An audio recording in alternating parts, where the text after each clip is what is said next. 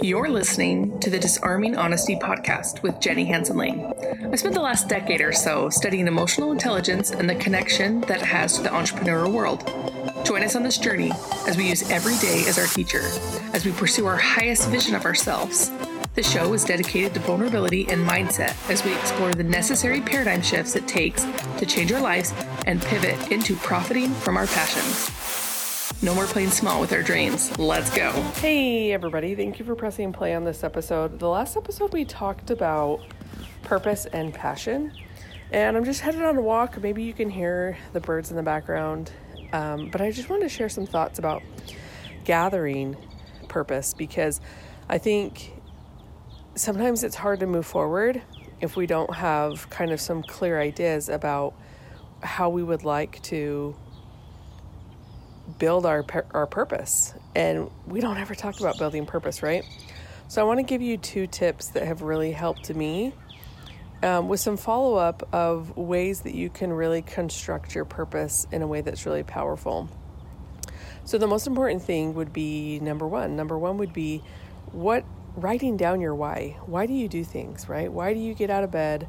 Why do you chase your passions? Why do you do the things that you do?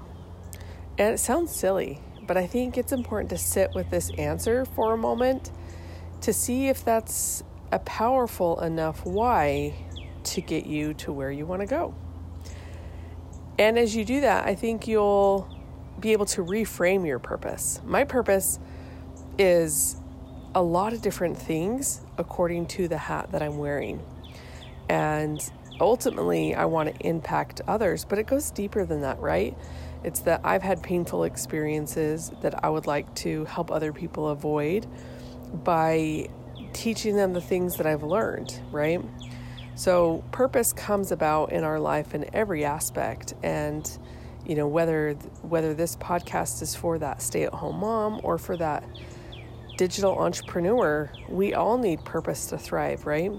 So understanding your why and then maybe maybe after you write that down, think about why is that my why? Why is that my purpose? And how can I deepen my purpose?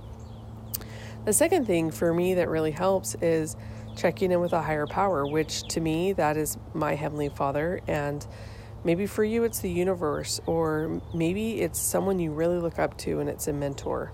When we talk about uh, purpose in gamification, there's a framework that uh, we talk about. It's the gamification map, right?